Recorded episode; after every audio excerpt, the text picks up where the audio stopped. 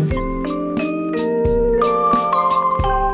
This show is all about the people behind the science of biotechnology and medical devices.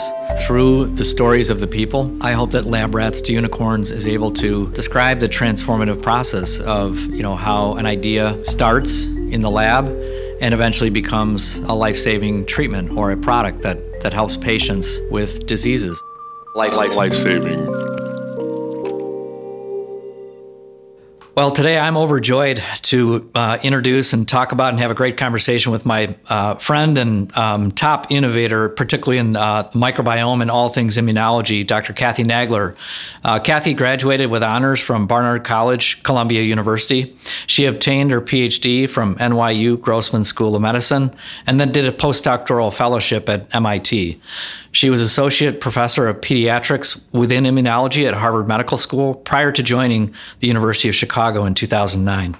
Dr. Nagler serves as a national and international um, leader in so many different roles, many of which are related to publication and teaching for the American Association of Immunologists, the Society for Mucosal Immunology, and Federation of Clinical Immunology Societies.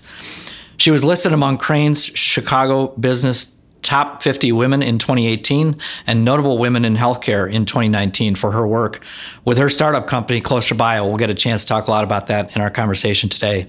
And then lastly, she was elected as a distinguished fellow of the American Association of Immunologists, or AAI, in 2020. Welcome to the show, Cathy. Thanks so much, John. Well, why don't we kind of jump right in, maybe starting first uh, around the, the general field where you're you're really focused within it. But maybe as a as a starting point, um, you can talk a little bit about the the word microbiome, what it means, and then we can kind of move from there and think about how you translate some of that science into products that can help patients. Sure. So, in the last 15 years or so, we've come to understand a lot about the trillions of microbes that occupy all of our mucosal surfaces, that is, all of the parts of our body that have communication with the outside world, as well as our skin.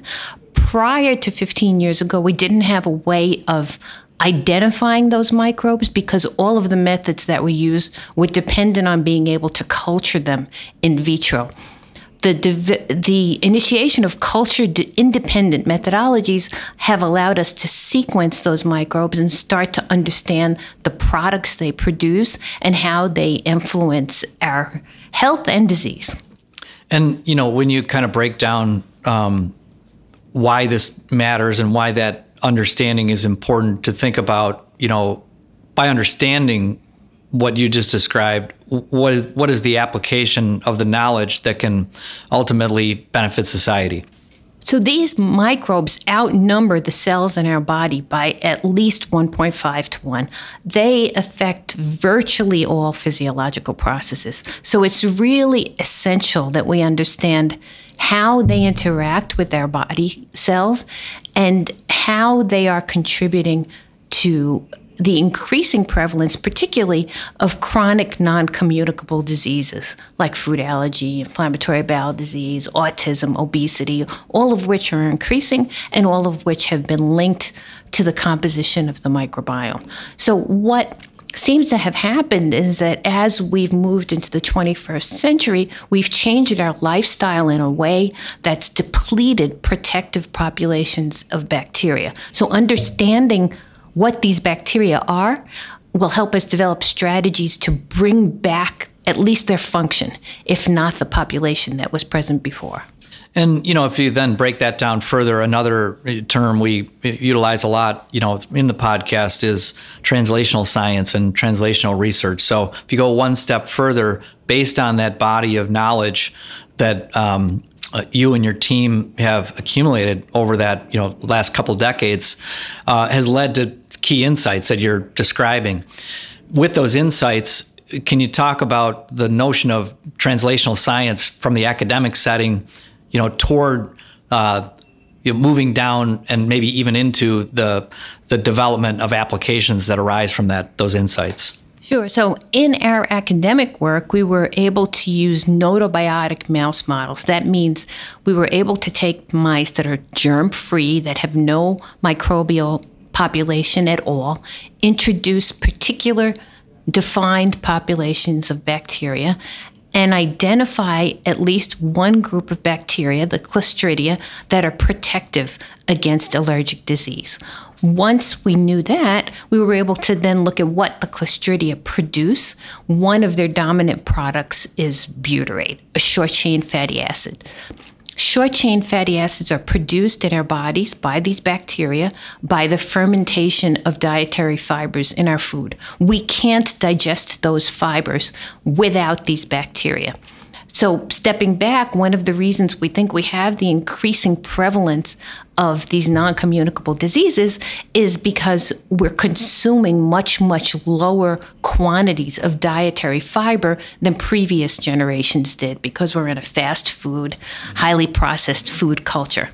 So, the at translational application is how do we restore these fiber loving bacteria and increase their ability to make these products? Or how do we create drugs that deliver these products to protect against these increasing prevalence of these non-communicable diseases. Yeah, very very interesting, and and, and so in a way, in, in recognizing that that the diet has changed in the last century, leading to then these new non-communicable diseases. Sorry, I'm stumbling over my words.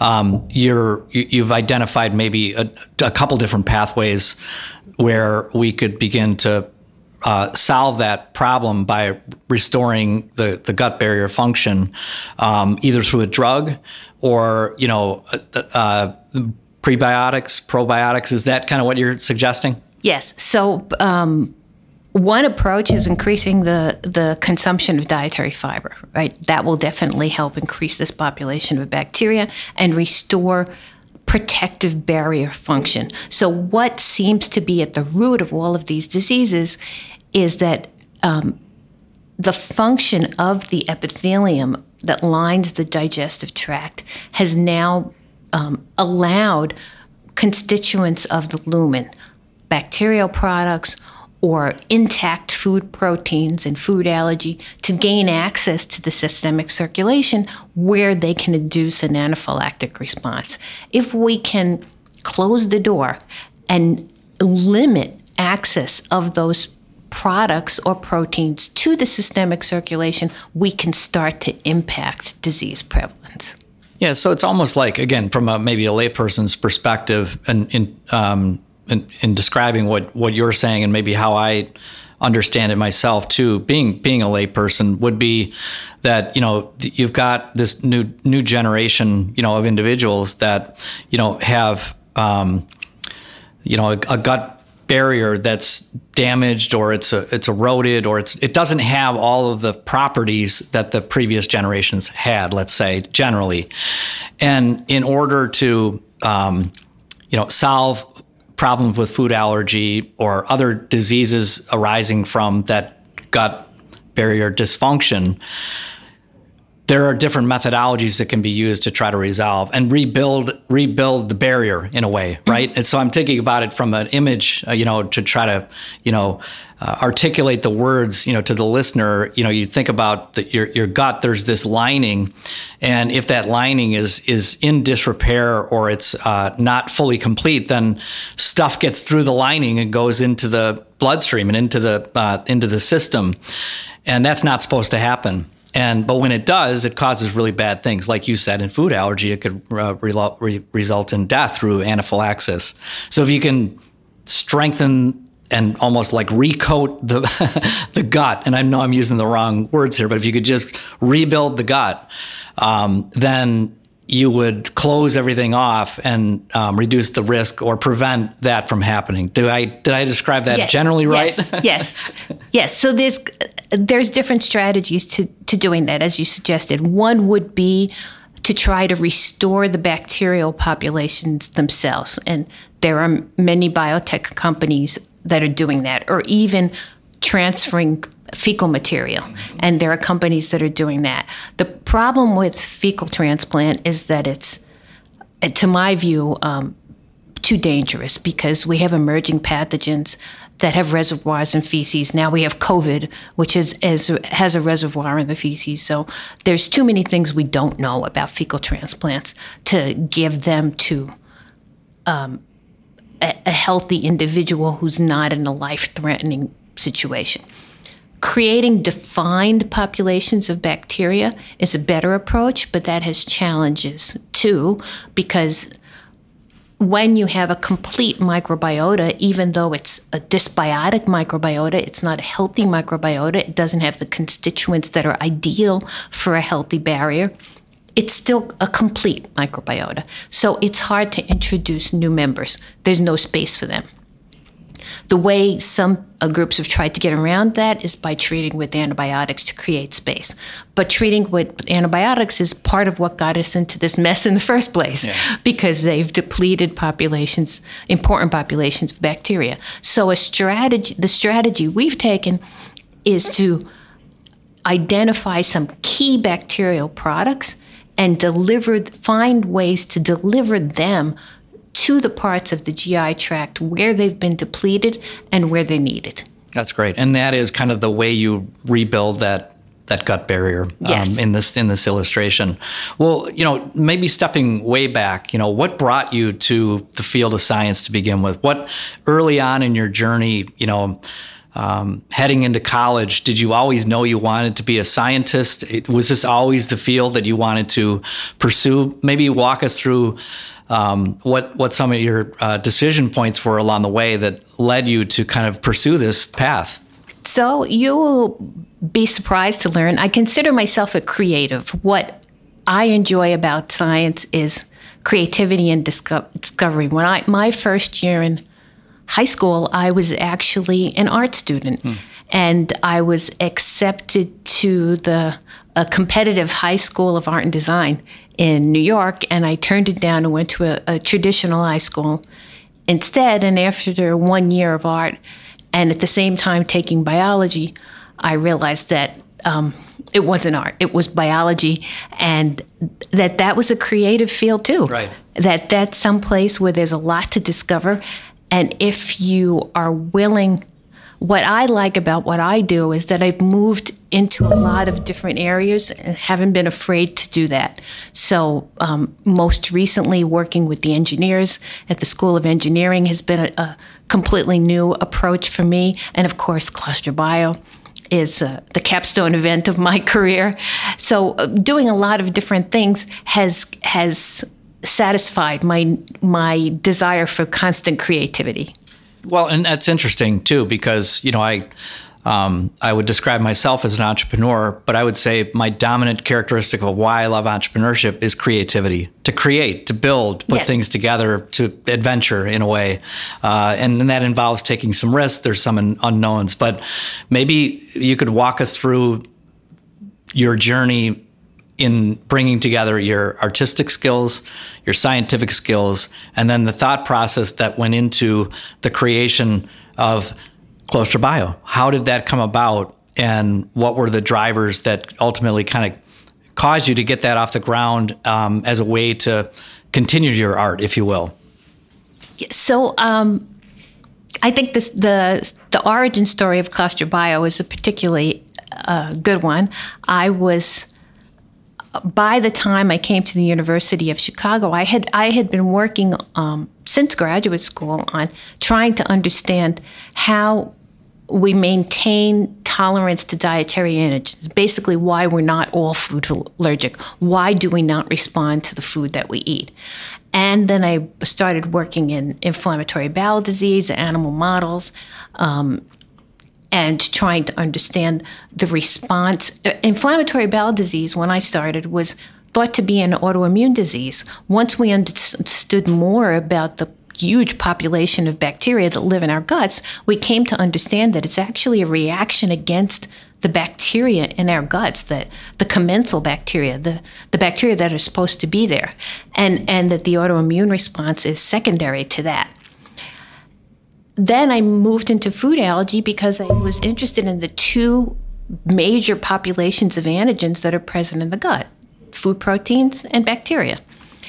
And I was fundraising with the university for a food allergy center for the University of Chicago. And Dave Bunning, uh, a philanthropist, uh, said I was telling him he's he's very knowledgeable about uh, about the science around food allergy. I was telling him about our work and telling him how at that time some companies were asking to use our animal models to test their drugs. And he said, "Why don't you start your own company?" And I had never considered that, and that, as you know, is not um, really part of the cult. Was not at the time part of the culture of the University of Chicago, and I said, okay, uh, we can consider that. And then the person from the development office that I was working with introduced me to you.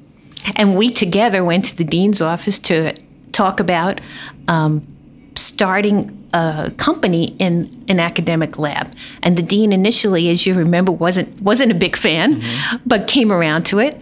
And then, you know, came around. Then he turned completely 360 and became a big enthusiast for it. And as the engineering school, the engineers are naturally entrepreneurial. They want to bring their work to real life impact. Right. As they came on board, entrepreneurship started to thrive. Yeah, yeah. No, that's great. And I remember it very well. Uh, and and I think the um, some of the other features of the of that were I re- recall the discussion around the fact that your body of work you know had created you know the the way to to study and analyze you know mechanisms and through these as you've described them the, the gnotobiotic mouse model that that you um, uh, employed and and published and are really world renowned for your work in, in that area. I think it's really important to underscore that for our audience that you know we have in the room here a world renowned expert in this field, um, leveraging some of that science. But the work you had was able to kind of test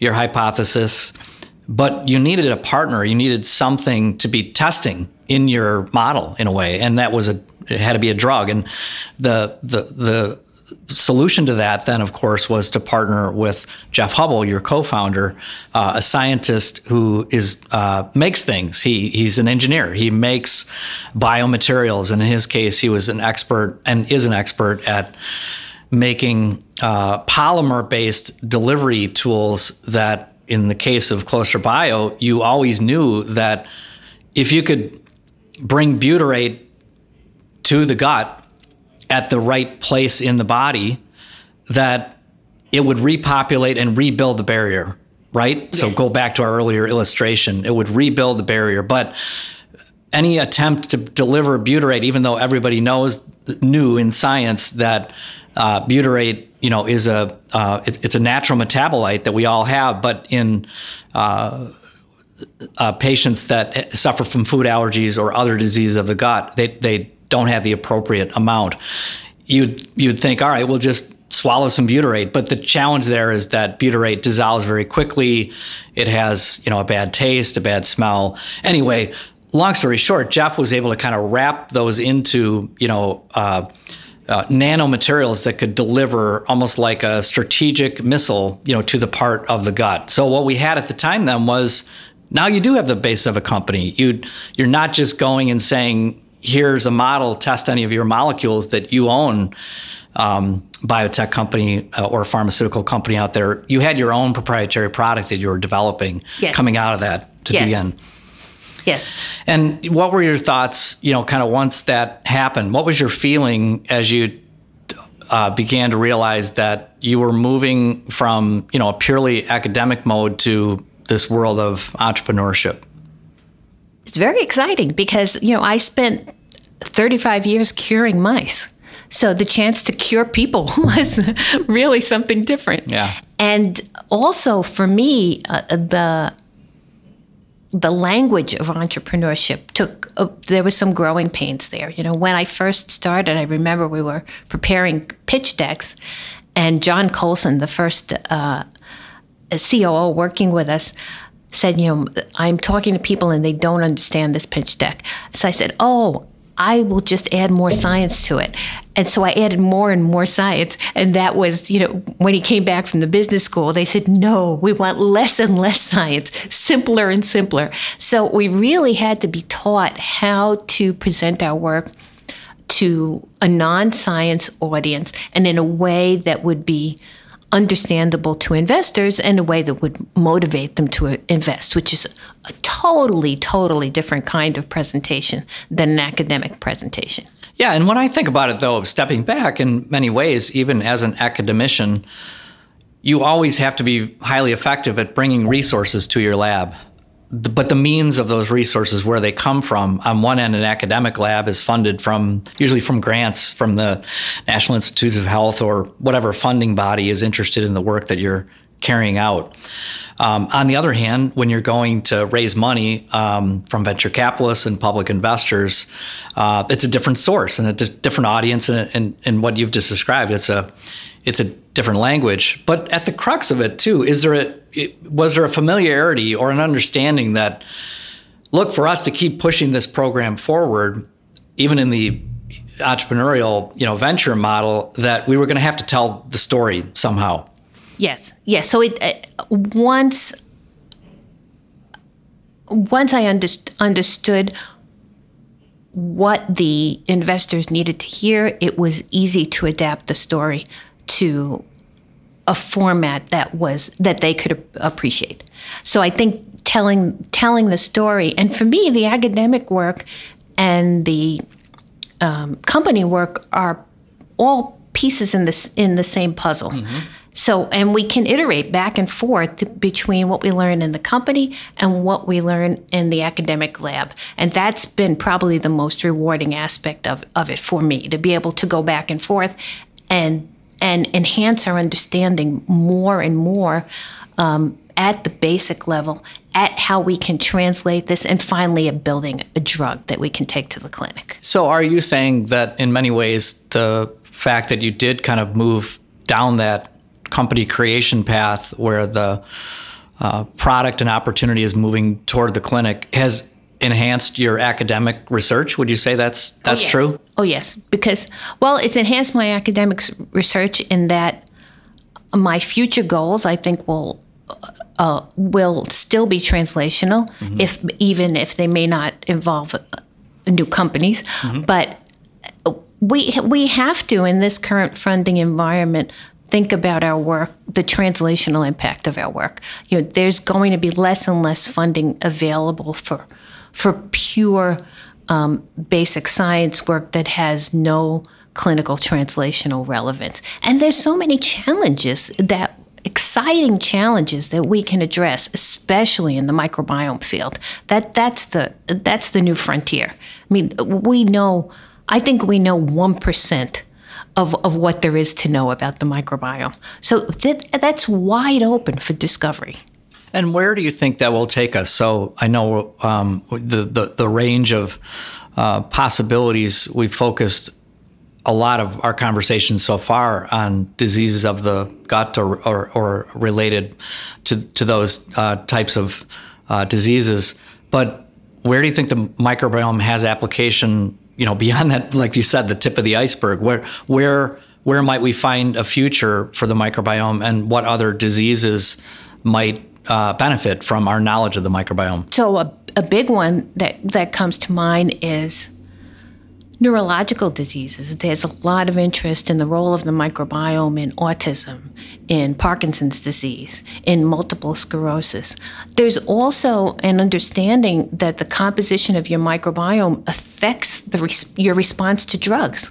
So, people on checkpoint inhibitors for cancer treatment, depending on their micro, the efficacy of those checkpoint inhibitors vary from patient to patient, and that was shown to be related to the composition of their microbiome. So, if you can identify what part of the microbiome enhances the efficacy of those checkpoint inhibitors, you can make cancer treatments work better or work for more people. So the the possibilities are really endless because it its impact is so far reaching on our, on our physiology.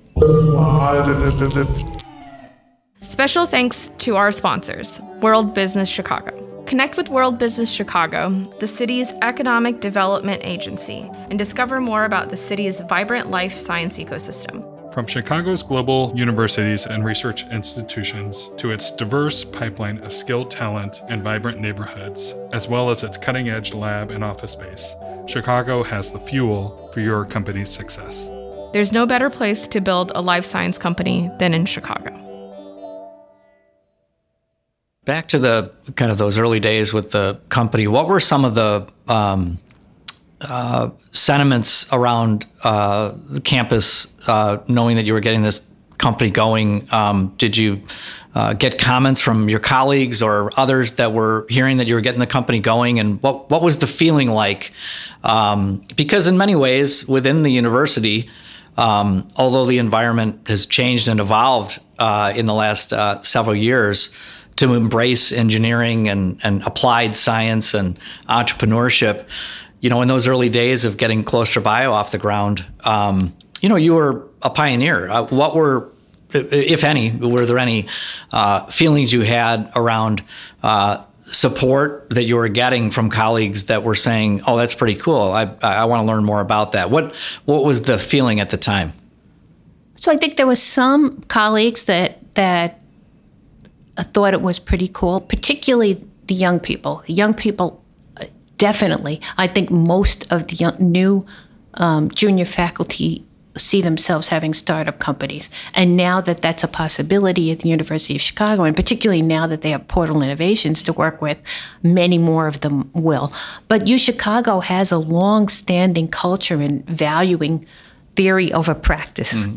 and value, uh, not valuing applied science and evaluating the life of the mind and theoretical uh, analysis. So, and the, there are still plenty of people that have that point of view and are not interested in in entrepreneurship.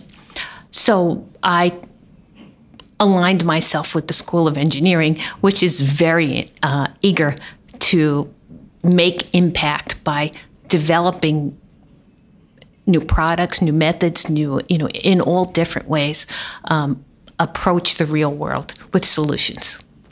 And, you know, if you follow on to kind of present day with Clostra Bio, um, it's been an amazing story. I mean, some of the insights that have been gained, but maybe even um, equally, if not more importantly, you know, that original, you know, molecule that uh, Jeff and you collaborated around to kind of kick Clostra Bio off the ground is still going. Um, can you tell us a little bit more about kind of where the company stands right now? What are and what are some of the new challenges? I mean, entrepreneurship is again always about creation and risk and people saying no or slow down. What are what's been the current state of the affairs with Clostra and some of the um, recent accomplishments that you've maybe learned more about and are further developing your entrepreneurial mind and other challenges that you see at this stage? So um, it was slow going. Animal models are in, inherently slow going. And um, but the point we're at now, I think we've reached, we've really reached the peak of, of, of our efforts. So we have um, we've developed this platform. The the micelles that that Jeff created are a, a metabolite delivery system. Our first metabolite is butyrate, but we have others standing on deck, ready to be conjugated to the polymer system to create new drugs. So it's a platform. That's the first big benefit. We have and platform meaning it can go after you know disease of the gut or you know, other metabolites could be conjugated to go after uh, neuro, neuro uh, degenerative diseases yes. or other neuro yes. type. The plat the synthesis, chemical synthesis is very flexible, so there's really an unlimited number of metabolites that we can that we can it's a we call it a plug and play module mm-hmm. plug into the linker on the polymer to create a new drug. So now that we have that, we understand how to stably make the polymer, how to, you know, all of that work done with manufacturing, that making the next drug will be much, much quicker, much, much easier. Mm-hmm. So that's a big accomplishment. We just had our patent issued for the creation, the composition and matter of that polymer for short chain fatty acids. We have terrific animal model data in food allergy. I think in a therapeutic mo- mouse model of food allergy, that's the best data I've I've seen in my career, showing that the drug butyrate attached to our polymer completely protects against an uh, anaphylactic response upon peanut challenge, where sodium butyrate does nothing at all. So the data is preclinical model data is very compelling. We're moving now into preclinical models of, of colitis. We have efficacy there too. We've written this all up in a publication that's just about to be accepted, and we're closing on our Series A round of funding. So as I told you earlier, you know, Pinocchio has become a real boy, hmm. and we now can build out the company, move move the move out of my lab and move here to, to space at Portal, which is very attractive to the graduate students. The the Portal model is um, the ideal for our graduate students. They want to be in a space like this. They want to. They want to. They're very interested in startup companies. So I think um, we've passed a lot of the hard parts. Of course, the the fundraising is is is always a challenge, but you know we just we just keep going with it. Yeah, no, and congratulations on the on the Series A. Very exciting, and you know having been a part of the story really since the beginning, I'm I'm really excited about that transaction because, uh, like you, I believe it'll be transformational. It will. Um, take you know all of the work that's been accomplished so far and the risk that's been removed to really get the product into the clinic um, and also to start to build out the plug and play platform and see what other applications um, come into play and the exciting part of that too is you're building you'll build the team and they need space and they can collaborate with other partners. So I think it'll be a really interesting and exciting next phase to watch the company continue to grow and flourish. Uh, do you have any thoughts or expectations around kind of what what happens next, or maybe another way of coming at that question? Were there any learnings that you've encountered in even in the in the recent uh, move to get the product from concept uh, toward you know uh, an IND with the FDA and and being able to then take the product into patients. Um, you know, building out our team in the drug development arena. What did you learn, or what was maybe surprising to you in that phase of the of the process? Um, I know we often remark about the different people involved in that team, different sets of expertise, toxicology, drug formulation, many different ranges of things that maybe you weren't thinking about when you first started the company. Any thoughts there? Not only was I not thinking about it, I was clueless. I had no idea that we needed, I mean, as you know, we have 10, 10 to 12 people meeting every two weeks for this the pre-IND march. I had no idea of the kind of, of expertise that we needed, that we needed manufacturing, toxicology. I remember sitting one day at a meeting where we were talking about exactly how we were going to create sachets, how we were going to uh, dry the polymer and formulate it into sachets. An hour's discussion of how exactly that was going to be done, and think, "Wow, I never thought I would be in a meeting like this."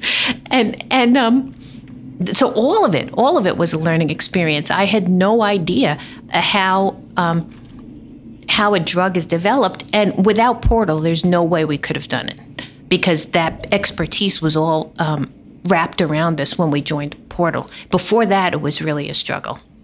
Well, you know, if you look at um, some of the elements of you know what happens next, and you build out the team, there'll be new encounters. But I think one of the most exciting things that we all you know are aspiring to is seeing the product in in patients and ultimately benefiting patients first in ulcerative colitis and then uh, in food allergy as well as we've as we've talked about.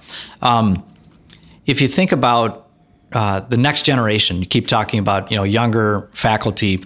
Um, do you think that that mindset will mean that there will be more um, academic entrepreneurs in the next generation? And how can universities recognize this and and position themselves to uh, attract those types of individuals? Do you think? Oh, absolutely. That this is what. Um, almost every junior faculty person I've talked to wants to do. And it, it's been common for some time on the West Coast and in Boston. Mm-hmm. Um, Portal Innovation is putting Chicago on the map in being able to do this too. I mean, it wasn't possible at, U Chicago or in Chicago um, until Portal came along. But um, the young people that I talk to are all they're raring to go with starting startup companies. You have to tell them, wait a minute, first you have to get tenure, and then then then you can then you can start putting all of your efforts into a to a startup company because it's a lot of work. But some of them have have have are already making forays into that into that arena. So I think because it's so gratifying, right, being able to take your basic science work and apply it to the treatment of disease if there's a way you can do that mm-hmm. and if you have the support system to do that.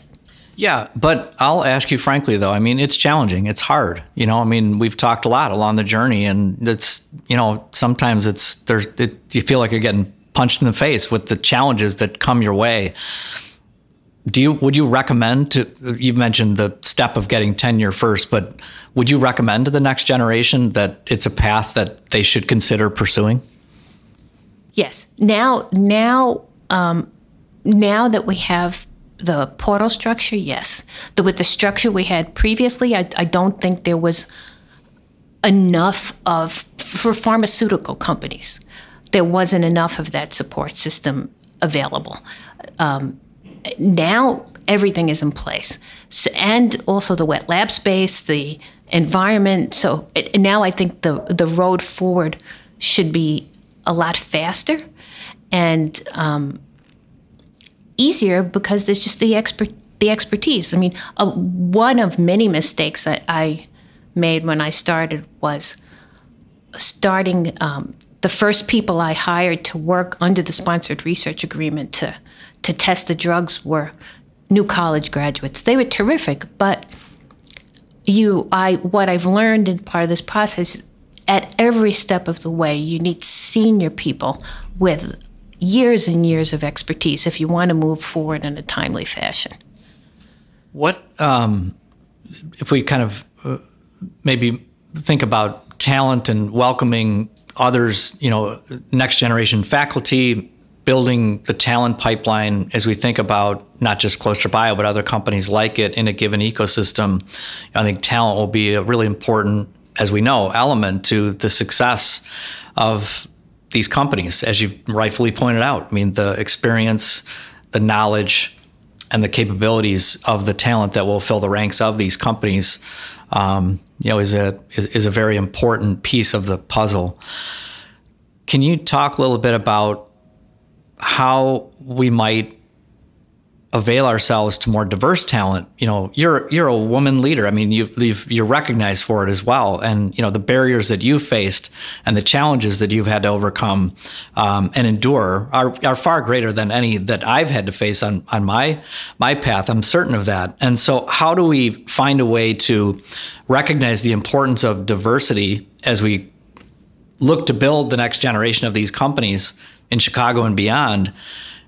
From your perspective, do you have any insights or thoughts around how we might create the right environment for that to to flourish?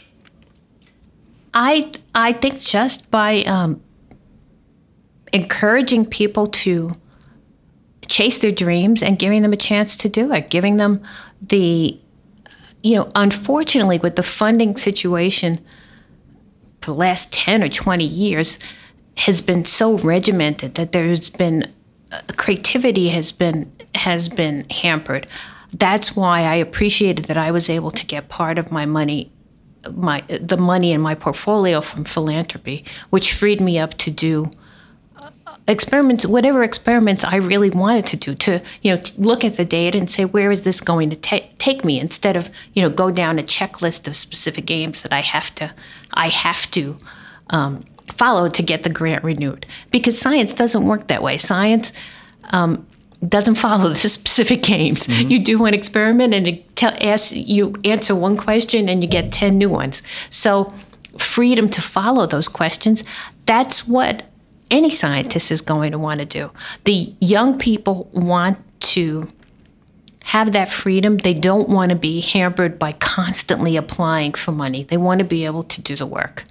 And this kind of environment is so we there's a lot of talk recently about how there's a dearth of postdocs that that graduate students are not wanting to do postdocs because they there's very low pay, there's no security. So that says that to me that the system has to change. The academic system, not not this system, is this is attractive to them. They want to have a good life work life balance. They want to be able to do work that has impact, real world impact, and they still want to be able to work at the bench. So they really get all of all of the things that they want. Startup companies are you know have some instability to them, but they could always move to another company. So it, that's not really restricting their opportunities. Yeah, so so talent attraction is creating an environment that allows kind of freedom to operate, freedom to create, freedom to be the, the, your best self in, in yes. a way. Yeah, no, I, I, think I think that's great, and I, I definitely uh, agree with that. And I think, you know, the stimulating that type of environment, not just the physical environment, but you know how you create that community. That's something we really try to pay attention to at Portal.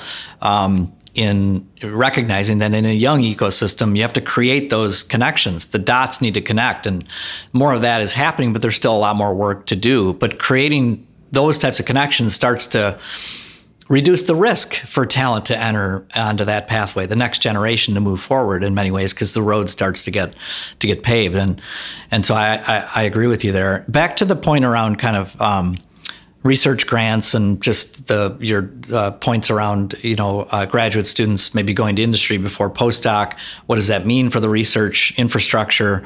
Um, but isn't you know they they're going to have to raise money in the outside or they're going to have to raise money on the inside thinking about raising money from a grant perspective, it sounds like there's a translational element to all grants going forward. And maybe just defining for the audience too, maybe in this context, translational being, you know, money's going in to do breakthrough basic research and science, providing new insights and discoveries that you can publish papers on. But the grant funders now are saying that what's going to come out of that work that's going to help society because usually the funding body, the NIH, it's taxpayer funds. So right. they they want to know how are we helping the taxpayers in the end. And you know, do you agree with that? That more of the grants that will get funded are going to look more like the kinds of things you need to do to get venture venture capital. Meaning you have to explain that this research is going to lead to you know some type of outcome that would be of benefit to society or a patient population? Yeah, but right now it's it's mostly lip service because NIH is not so the kind of some of the kind of work you have to do for drug development is is is a little bit of drudgery, right? You have yeah. to test the same uh, right, thing right. over and over and over again, and they they don't and and you have to test things uh, you have to do work that's not hypothesis driven. Mm-hmm, mm-hmm. And they don't appreciate that. They don't fund that. And, and they consider it risky. They want very low risk, but very low risk is very low innovation. Mm-hmm. So if they really want to fund innovative work, and then there's no mechanism once you if you do have something that's translational that comes out of an NIH grant, how are you going to actually translate that, then you're going to have to do a startup company. Yeah. And that's unrelated to the NIH grant. And the other problem with the NIH grant is the funding rate is still around 10%. Right, right. So you have to write so many. And that, that I think is a big turnoff to the young people to see their advisors, you know, spending their time I had one grant a couple of years ago that I had to resubmit five times.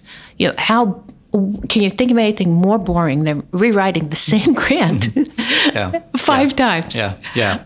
I see your point. Yeah, no, and, and I think you you're you also your comment around kind of the nature of the work that would go into the company. You know, getting you know a drug you know toward the toward and into the clinic there's some repetitive nature to that. It's not necessarily hypothesis driven. That's beyond kind of where you see the sweet spot of what's happening in academic research. So I, I better understand that based on your description because you know you look at ClostraBio right now, and we've just, just talked about the march to the IND. The IND is an investigational new drug, and for any drug to go into human uh, patients into phase one clinical trials.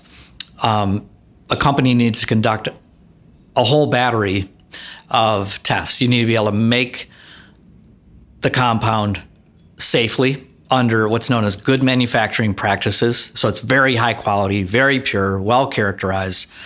A full dossier of information will need to be supplied to the FDA before you go into a human. And that molecule needs to be tested in many different types of in vitro and uh, in the petri dish and in animal studies, starting with mice and rats, moving into larger species as you get into the human population. I'm going through this because I think it's important for our audience to understand that even before a, a drug has a chance to make an impact on a patient, and an inordinate amount of work and time goes into characterizing and proving to the FDA that in the animal studies you've conducted, you've demonstrated that it's safe enough to take into a human and shows some signals that if you do take it into a human, it might have a positive impact in the disease that you're ultimately trying to trying to impact. And so it's a it's a it's a major undertaking, critical, needs a lot of money as well. But I think your point's well taken in the sense that that's not necessarily the purview of the academic grant. You know, now you're moving toward these types of studies that start to move outside the university. So you, you need both, I guess. Yes, yes. Oh, it's not the purview of the academic grant yeah. at all. So yeah. one one leads into the other. Mm-hmm. But there that doesn't mean that there are things that you can't learn in the in the company setting that informs right. the academic setting and and the other way around. Yeah, I think that's really interesting. That's that I I, I, I took that to heart when you mentioned that that earlier that the the your your science academically is is being sharpened and maybe even heightened and improved based on the insights you're getting through um, the journey of that first you know endeavor and the and, and the lead molecule and what you've learned in that regard. It's, it's opened up new new questions probably to to carry on your your work and maybe you know as we begin to wind down the interview, where are you going? What's next for you as you think about the your academic uh, research pursuits. What should we? What should our audience be looking for next from Dr. Cathy Nagler as it relates to you know your your area of of research? Um, any areas that you think are important for us to pay attention to from a, a, breakthrough perspective in the field of microbiome, but just tell us more about where you're aiming uh, your next sets of experiments, I guess. So, of course, um, I, I continue plan to continue to work with ClostraBio as it moves forward into the clinic. But in the academic lab, mechanism. Everything is all about mechanism, and that's important for the drug development as well. Exactly what, how are these metabolites interacting with the immune system? Which cells are they interacting with? What mediators do they elicit? What are the other players in this process? And how how exactly does butyrate, for example, strengthen the barrier? What are all the cells involved? What are all the molecules involved?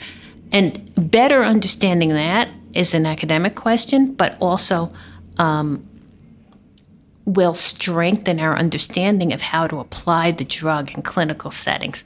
And then there are thousands of microbial metabolites that have not even been discovered yet. So we have a, a different pathway that is unrelated to butyrate that's that we've recently discovered that's also barrier protective.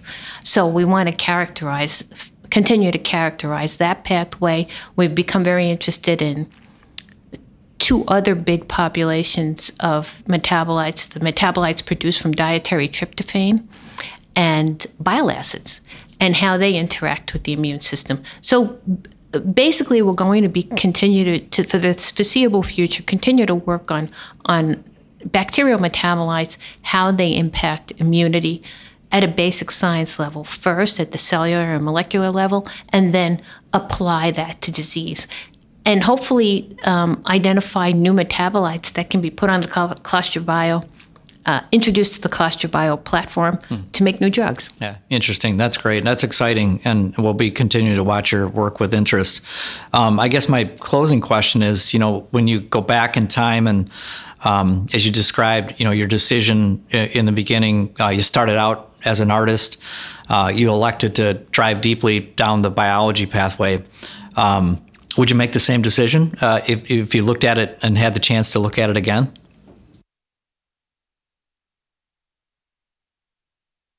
Tell um, my graduate students, I can genuinely say that I'm just as excited about science as I was as a graduate student. So I don't have um, any plan to retire because I still wake up in the middle of the night and think, oh, this, I got an idea for a new experiment. I, I have to, you know, turn on the light and yeah. write it down. I'm just as excited as I was, you know, when I started. Yeah. So this has been a, a, a very, very rewarding career for me and the opportunity to uh, start a company and bring it this far. Mm-hmm has has been my capstone project and has been really um, a, a, great experience, a great learning experience, and a great um, experience in being able to take take our work to the next level and bring it to the treatment of human disease. I really believe we're going we're going to develop a drug that is going to help people with food allergy and IBD. Well, and I, I, from from speaking on behalf of society, I think we've all benefited from your pursuit in moving in that direction, and you know how you've already impacted, you know, thousands of lives with regards to your research, and hopefully many more as we try to move the molecule into the clinic and help patients with food allergy and colitis, and hopefully even even beyond that. So, you know, I'm very uh, honored to know you. I'm very thankful that we have our, our friendship. Um, and uh, first and foremost, you know, you're you're a, you're a great artist, and it's been a joy talking to you today. Same here, and I have to thank you, John, because you you've been with this venture from the very very beginning, and at the first meeting in the dean's office, and so I, I can't think of a, a, better person to have taken this journey with. Yeah, and I remember I was being called into the dean's office, and it sounded familiar. You know, I was always getting called into the dean's office in high school as well, and I was like, "Is he going to pinch my ear, or what's going to happen?" Because I was not ready for the academic uh, world. I was coming from business, and so that was one of the first early meetings I had in the dean's office. And uh, as we know, you know, um, we're very fortunate that you know if you look at today, I mean, University of Chicago is becoming more of a powerhouse in this area, and largely because of you know. Um, you know, entrepreneurs like you, scientists like you, others that have joined the the quest, but also the the, the leadership team and, and moving forward and supporting and, and, and leaning in in this direction and, and finding ways to to support this type of activity to make sure that um, these great ideas get out to the world and make an impact. So thanks for the time today. It was a real Thank joy. You. Thank you. thanks for joining us today. It was another great episode. I hope you enjoyed the conversation with our guest today and were inspired the way I was. Looking forward to reconvening again in two weeks. Please visit our website at labratstounicorns.com. We welcome any of your comments, feedback, ideas. If you want me to ask certain questions of guests or you have ideas, of people that we should be interviewing. That is all goodbye.